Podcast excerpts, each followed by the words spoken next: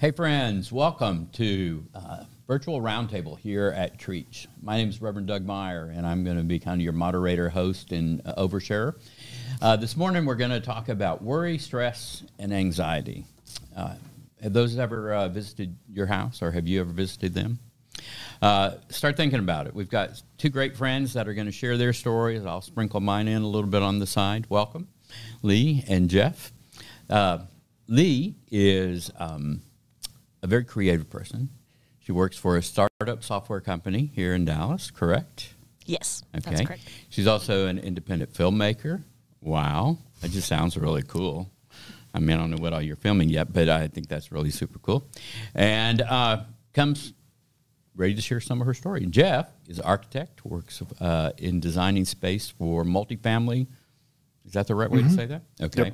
Yep. Um, grew up in Grand Prairie, is brand new uh, dad, just adopted two sons. I can't imagine that bringing any worry, stress, or anxiety to your life.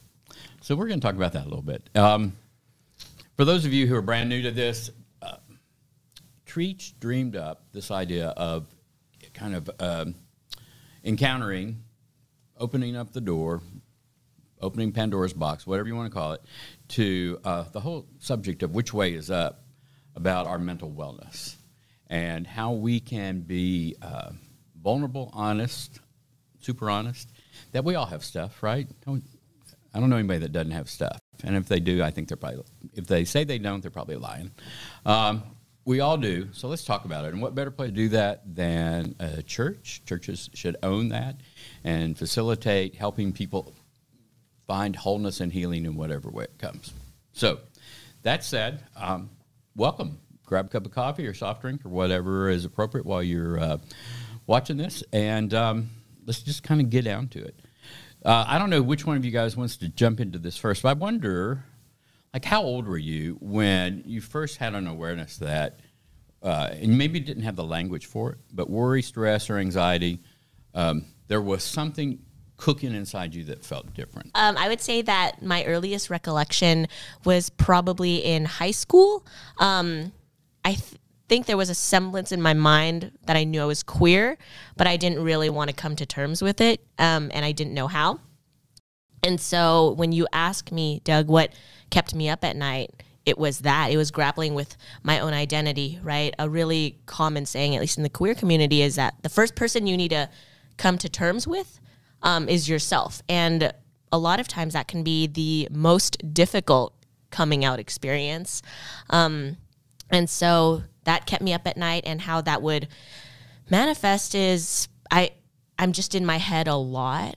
And so it's everything is very internalized and I'm running through a lot of scenarios in my head all the time and the way that manifests physically externally is just through my body language. I'll, you know, shake my leg a lot um, and clean incessantly. So, which is helpful, I guess. but um, yeah, that's my earliest recollection in high school. Yeah. So, did it. Uh, did it ever become a hindrance, like academically or socially? Did your parents ever say, "Get over it. What's going on?" Or, I mean, how did it manifest itself outwardly? Would I've known that you were feeling any of those if I was doing life with you?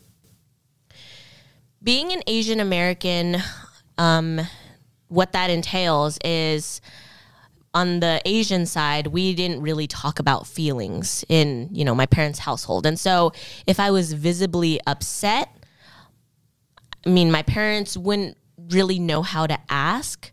Um, and so I can't recall ever say, you know, expressing to my parents, oh, I'm feeling sad today. It just never came up. Or, oh, I'm feeling really angry, but I didn't know how to verbalize that to my parents, like if they had done something that upset me. Um, and it wasn't until college that I learned what, you know, what it means to be a healthy communicator. And uh, it never hindered my experience at school socially or academically, but, you know, especially when I was with my friends then I didn't, it wasn't something I really had to think about. But again, going back to your initial question, it was at night where it was just me and my thoughts, and my mind just kept running. Oh, yeah. Our thoughts, man. That factory never closes, does it? It doesn't. Jeff, how about you? Yeah, I think similar to Lee's story, just about coming out. Um, I'm a little bit older than her, but um, I think, especially for my generation, uh, Gen X, it was a little bit more. I mean, it was easier in some ways, but more difficult. Um, that was just this overriding gray cloud that was always there. You know, how is this going to affect the rest of my life? How is it going to affect my family and you know extended family and friends? And it's just it's a lot of you know it's a lot to carry. And I'm kind of a personality type that doesn't want to inconvenience or impose on anyone else. So I really internalize that a lot a lot is going on in your world. Two little boys, just like suddenly overnight, almost right. Pretty much. so how how um, how are you helping? How, let me rephrase that. How are you practicing? And maybe it's so new you don't even know yet. Not passing on your worry and anxiety to them. Um, not very well. I'm trying. Um, uh, what I would say about these boys, they really are great boys. They have really sweet spirits. Um, they're very loving, affectionate, bright, and you know they're just so thankful. I think to have finally a forever home and a forever dad and a forever dog. Um, because they've never really had that. You know, they're seven and almost nine. So, I mean, imagine being that age and never having that stability. So, I have to work on my end to not be so hard on myself. You know, I try to, you know, like all of us, do the best that I can. Uh, but I'm honestly in survival mode. They've been in my house for barely a week, and I just have to prioritize like, okay, these are basics that we need to do. And some of the other things that I'm used to doing, keeping a clean house or, you know, that kind of thing. Um, I just have to give myself some grace. But the boys are good about, you know, helping in the ways that they can. Their bathroom is really clean, which is surprising, you know, for two little boys. So, um, but they, you know, last night was, oh gosh, last night was tough. Um, they, they have a history of complex trauma. Um, uh, they would be in some ways cons- considered special needs. So my oldest, he had a meltdown last night, and it's it's hard for me to deal with because uh, you know the the degree to which he melts down is not commensurate at all with whatever the inspiring incident was. Right? It's it's not age appropriate, right? It's for something that's much younger. But I have to remind myself that he didn't receive what he needed when he was much younger to be able to soothe and self regulate. He doesn't have that. So, uh, you know, like I said, it's tough, but last night's meltdown was not nearly as long as last weekend's meltdown, you know? So I'm seeing some progress. And then when it was over, he just, he came out of his room and was loving and, you know, he's back to himself. So I'm, I'm just hoping that it gets to that. Um, I can imagine that that is like an everyday um, I mean, I know you chose and you're full of love for it, but it's probably also exhausting. Like a whole, you found a whole new level of tired. Yeah, yeah. Right. And then by the time we were all ready for bed, everybody showered, teeth brushed, then my dog hopped up on the bed and peed all over it. Well, that was just the exclamation like, mark of the day. I know. Oh, so I've just ripped. Uh, anyway, it was it wasn't my finest moment, but it was like, okay, I've got to, you know, strip the sheets. I've got to crate him. You know, I've got to get these boys asleep. And and I told him, I said, look, on Saturdays and Sundays, please don't wake me up before seven. You know, if unless it's an emergency. And they were really good about, it. and they they picked up on that. And they're like, "Are you okay, Dad? Or can, is it? Do you need a hug? You know." Um, and they didn't wake me up until seven. But at seven oh oh, you know, uh, which is fine. But I guess I, I don't even remember the question. But I, feel, but I feel like that was my night last night, and uh, you know, I did the best I could with it. You know, I'll hopefully continue to do better. But, you know, I had a whole, before they came in, ways of, uh, you know, eating healthy and on a regular workout schedule.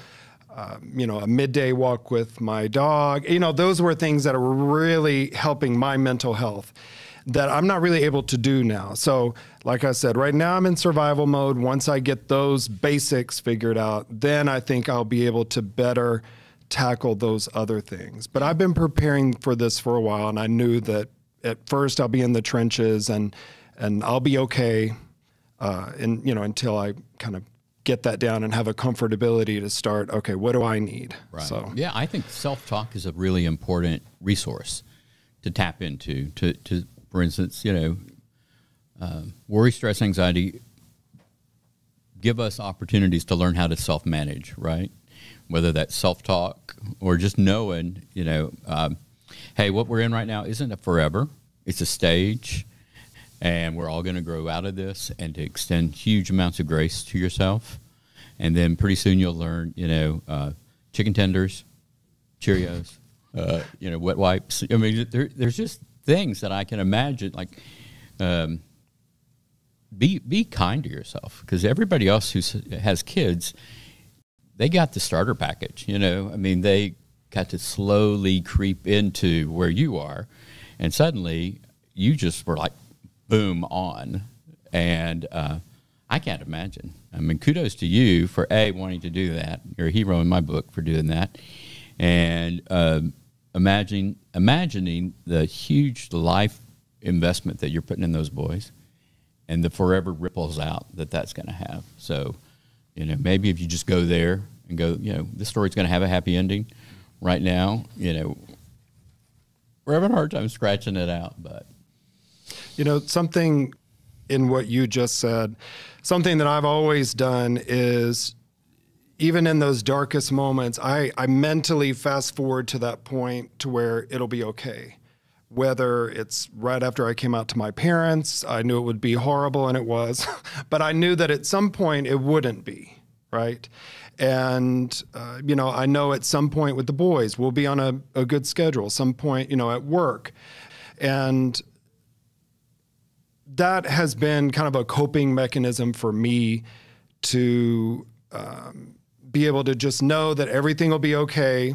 You know, I, I have that end goal in mind. I can visualize it, I can see it. And then that helps me to kind of break down all those little steps in between to help get me there. I think that's a great um, mental gift. You know, otherwise, I think we would all just feel like we were in a big old dark sinkhole and ready to throw in the towel or let go of the rope. Say a word or two about um, like your tribe, your immediate group of folks right now that you're doing life with, does it ever come up? Do you have other friends? Y'all talk about worry, stress, anxiety? Is that a hey, let's go have a glass of wine and talk about? I mean, how does that get verbalized? What's the context for that, Lee?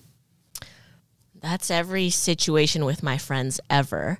Um, so my wife and I are very adamant about asking those deeper questions, right? Just because I don't want to see you and, you know, spend this precious time together and talk about the weather or like oh look at that dog walking. And so and so you know if it's if it's been a while and even if it hasn't been going beyond oh what's new in your life? What's going on? To you know hey what was the most devastating part of 2020 for you? Or um what's something ha- what's something that has made you feel anxious recently right? So those conversations and th- they do happen. Um my i think i'm very fortunate to be someone who you know is with someone who's also a social butterfly. So we're we're very comfortable navigating situations where there's a lot of people we don't know. Um, we're in, my wife and i are both incredibly friendly i would say.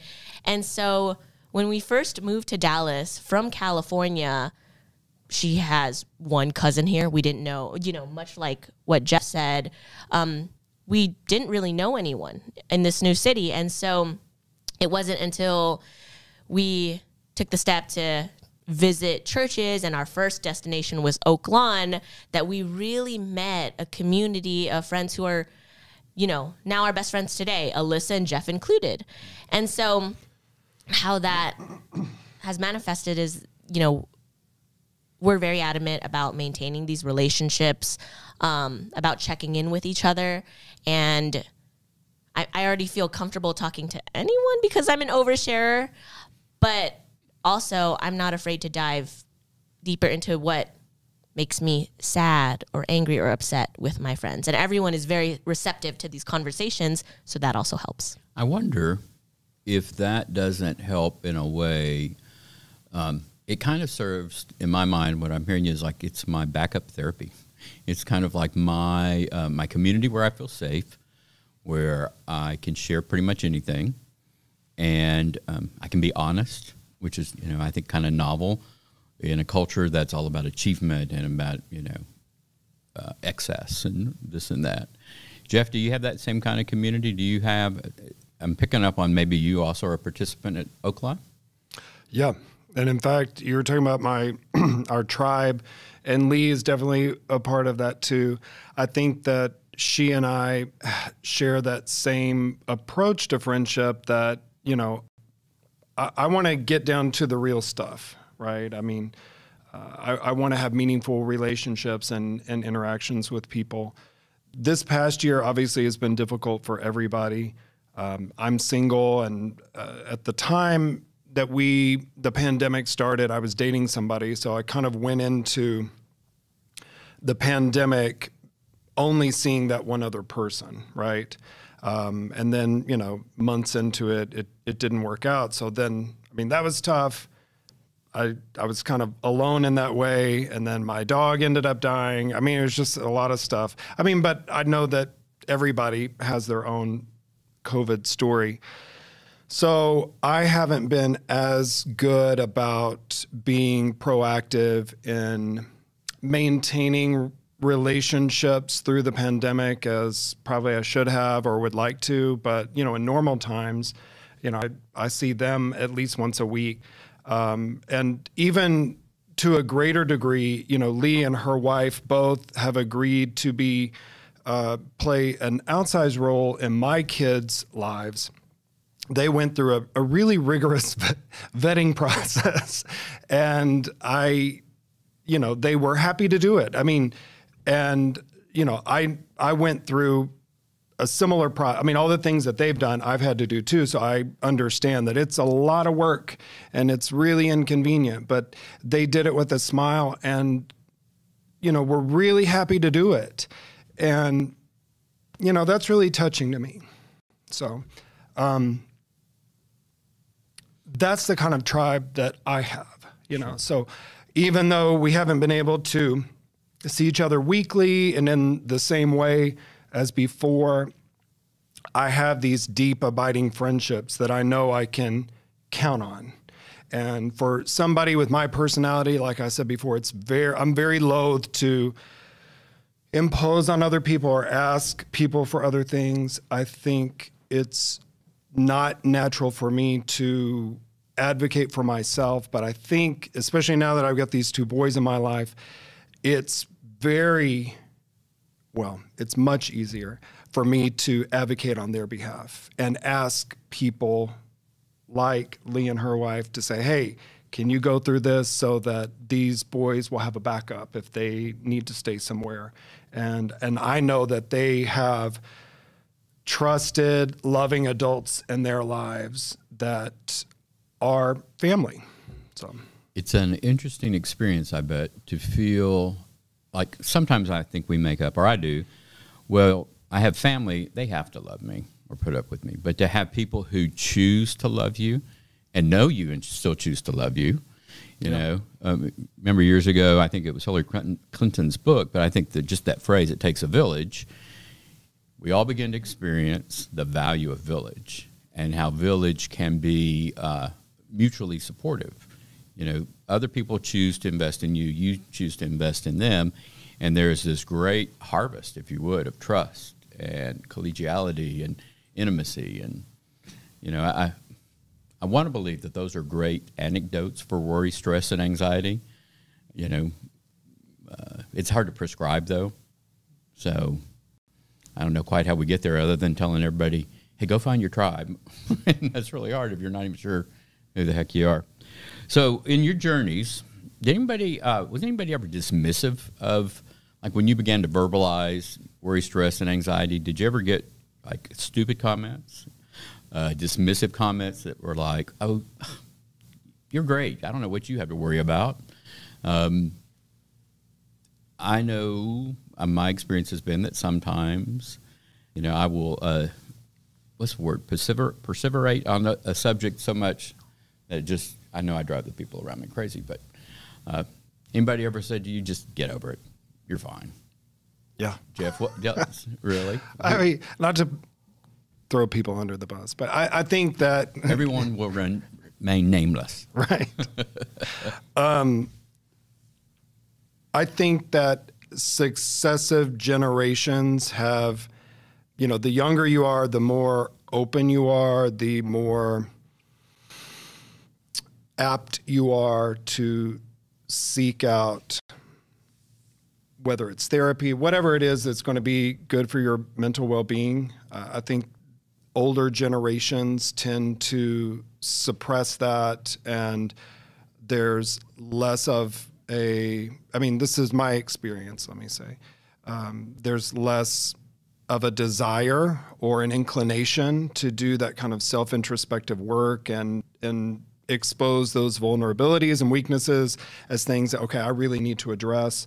I think, especially with older generations, there tends to be a stigma around therapy or anything that kind of has a touchy feely um, you know, mental wellness, that kind of thing. So um, I know, in you know, when I've struggled before, uh, you know, when I brought that to you know the the trusted older people in my life, I don't think that they received that in the way that I had hoped.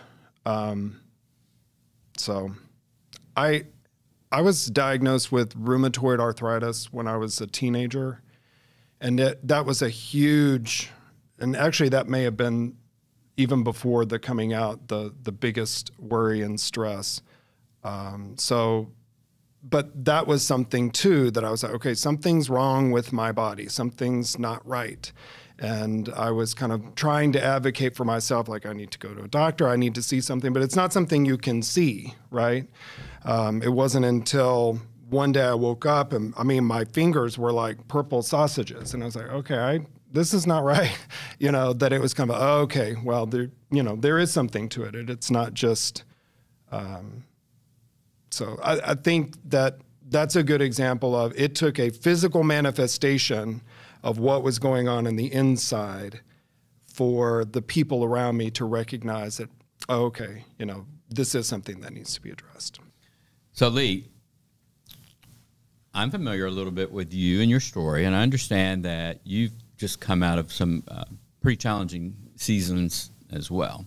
Do you mind kind of opening that door for us as much as you're comfortable? Yeah, of course. So, for a majority of the pandemic, I felt like we had gotten into a really stable day to day routine. And as much as I love spontaneity, I also really love predictability. And so, there was the it was the third week of February where again life was going as normal and I had a huge curveball thrown at me. My mom had called at 11 11:30 p.m. and she said, "Hey, your sister's in a lot of pain. Should she go to the hospital?" And I was like, "What? Pain? Like this w- this really just came out of left field."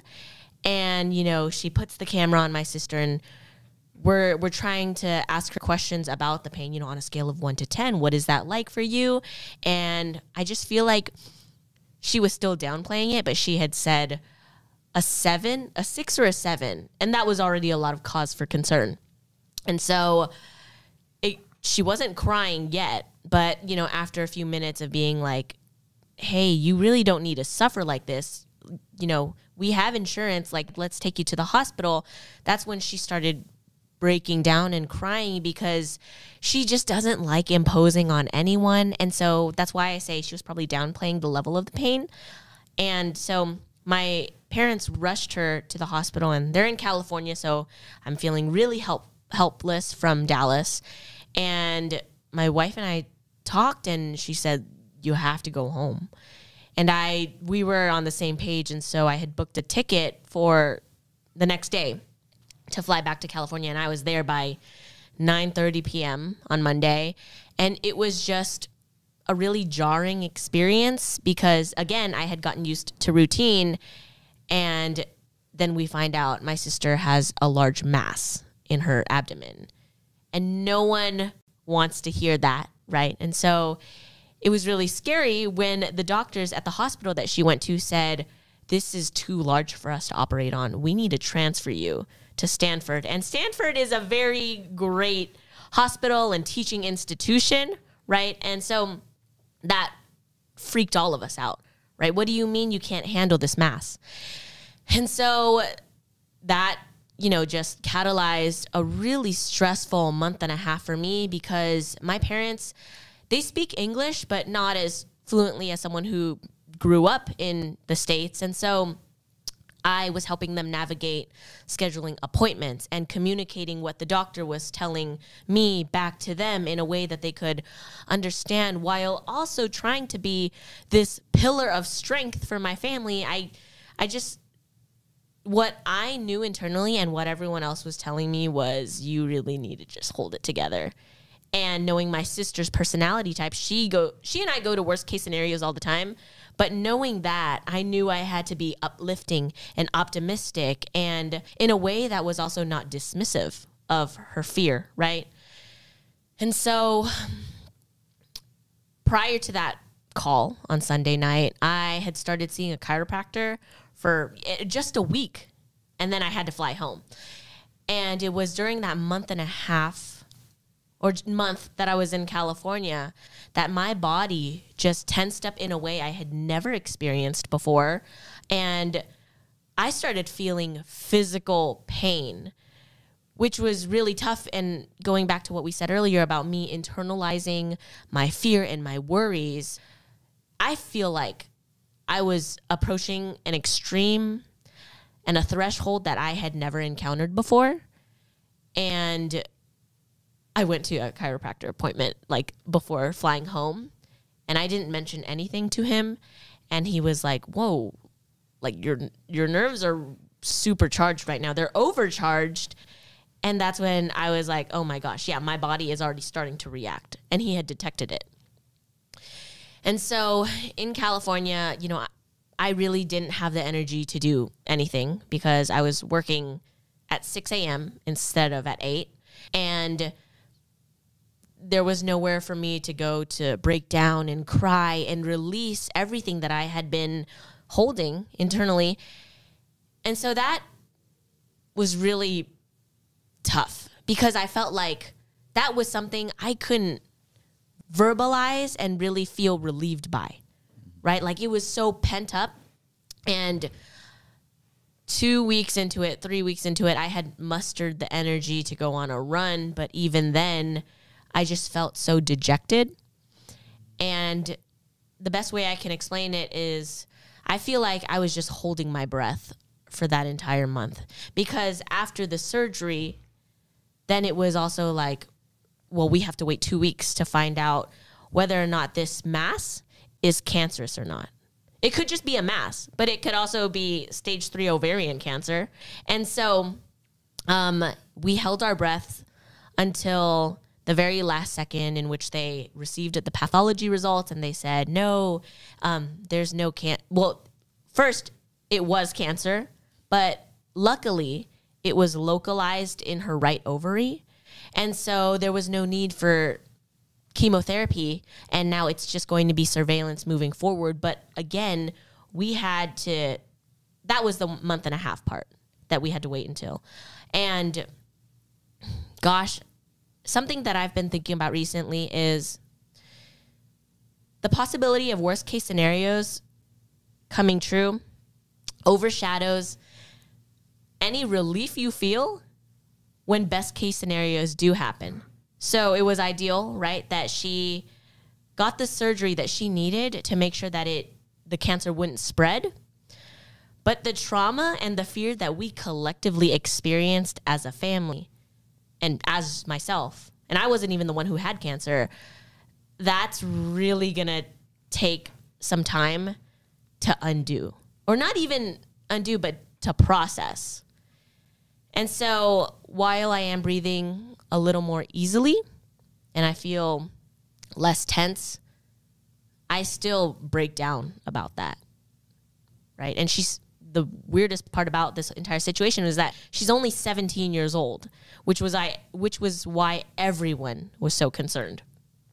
But Wow. we're all doing a lot better now, thank goodness. And I was talking to my mom the other day and like I said for the first time, she's finally breathing more easily. We're all just more relaxed now. You know, uh, the word that comes to my mind, well, a lot of come to mind. I'm really glad that she's doing okay. But just exhaling sometimes. You know, when you have that consciousness of like you're just holding your breath and, and- maybe even holding, you know, maybe uh, like swimming, going underwater, holding your breath. So, today and tomorrow and the next day, what are going to be the things that you do that help you breathe deeper? Uh, maybe, you know, I don't know, do either of y'all skip? Do you just like frolic? I mean, what are the things that give you a giddy up in your step? Is it, uh, gosh, hanging out with friends? Is it going to church? Is it not going to church? Is it, you know, where's your place that feeds your soul? Right now, for me, it's very different, right? Um, I, I get a lot of joy out of my boys if they're having a good day. Uh, like I mentioned before, they have a lot of a very complex history of trauma, and uh, but they really are genuinely good souls. So if if I know that they're upbeat and having a great day, that makes it all worth it for me. Um, so at home, that's that's what gives me joy. At work, I've been fully vaccinated, and we're starting to go back into the office, which I've really missed a lot. Um, so this past week was my first week to be fully back in the office, and that has given me a lot of joy too. I love the work that I do, but I also love the relationships.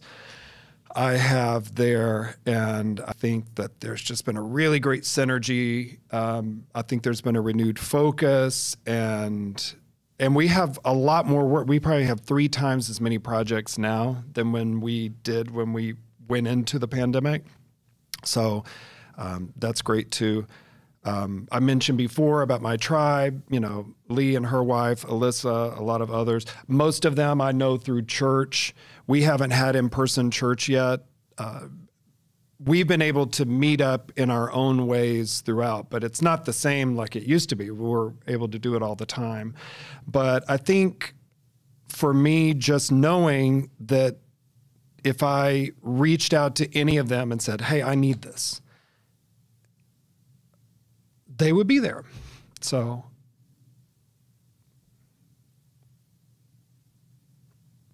that keeps me going. Yeah, that's a um, to be so uh, clear of un- your understanding of uh, of being loved. It's kind of overwhelming sometimes, isn't it? Yeah. Yeah, yeah. So, last last chance. Any little nugget you would want to share? Maybe somebody's watching this and they're just in the throes of uh, trying to figure out which way is up and which way. What do I do next? I feel like I'm stuck in this loop of worry, stress, anxiety. What would you say to them?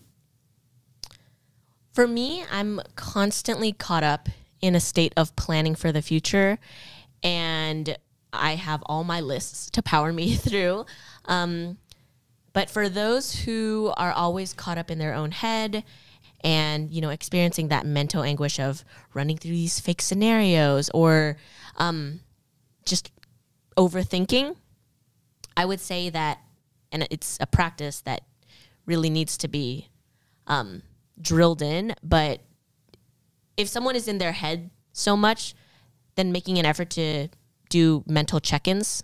So for myself, to not get so um, to not get so caught up in planning for the future that may or may not happen, I try to do mental check-ins while I'm cooking or while I'm outside playing with my dog, just to make sure that I recognize how great of a life that I have the privilege of living and just being present in that moment. So That's a, um, that's a great practice. Jeff, how about you? Do you have similar practices? Well, I think- right now just trying to breathe and Yeah. but I think the the one consistent thing over maybe the past couple of years actually is I, I have a weekly therapy session. That's something that you know I mentioned before about that having a stigma. I don't think I ever had that hang up about it, but at the same time I wasn't personally ready to start doing that. It just seemed overwhelming trying to find the right person, and um, I really, I really lucked out. I mean, he's like the perfect person for me. And like I said, we've been doing this, you know, weekly just about for almost two years now, and I really credit him for helping me power through um, issues with my family, issues at work, even where I am today, being a dad with these boys. There's no way I would have done that without his, you know, kick in the seat. You know, he said, you know, this is something you've always wanted to do. Why haven't you done it? And so he's kind of picking apart all my excuses. And then it's kind of, okay, yeah, why haven't I done that? So I think I would strongly advocate that for anybody you know, if you find the right person and if you're willing to put in the work, it can be so fulfilling and it has made all the difference for me. So, and even during the pandemic, just, you know, I like to be in person, but having a video chat, I just, I can have a lot of anxiety going into that and then I can let it out and we can kind of talk it through and I there's just such a huge difference even after that 1 hour session mentally even physically I feel like okay you know what? I can tackle this. I've, I've got the the tools and and somebody has helped set me straight to to be able to attack it. So I would really encourage um, anybody that's on the fence about should I do that is I mean I wholehearted wholeheartedly advocate that. You know, what, what I make up from both of y'all and just my own personal experience is that you can't overvalue self care. And that uh, whether it is being courageous, you know, in relationship to your own boundaries, but, you know, get help. Get help. Talk about it. Name it.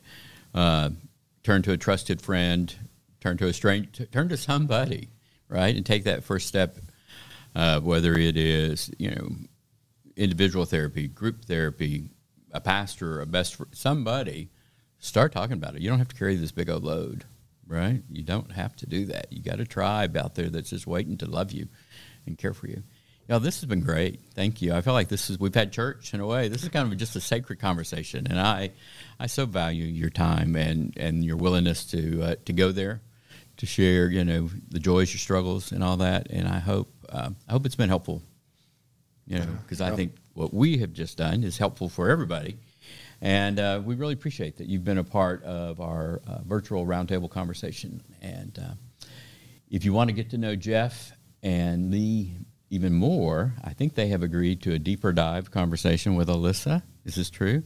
Oh, man. Hold on. She's forcing us. All right. Well, those will be great. And in the midst of that, I think that there will be ways that you can follow up with them uh, through an email or just A, to say thank you, and B, maybe to ask them a question. So, Anyway, hope this has been helpful.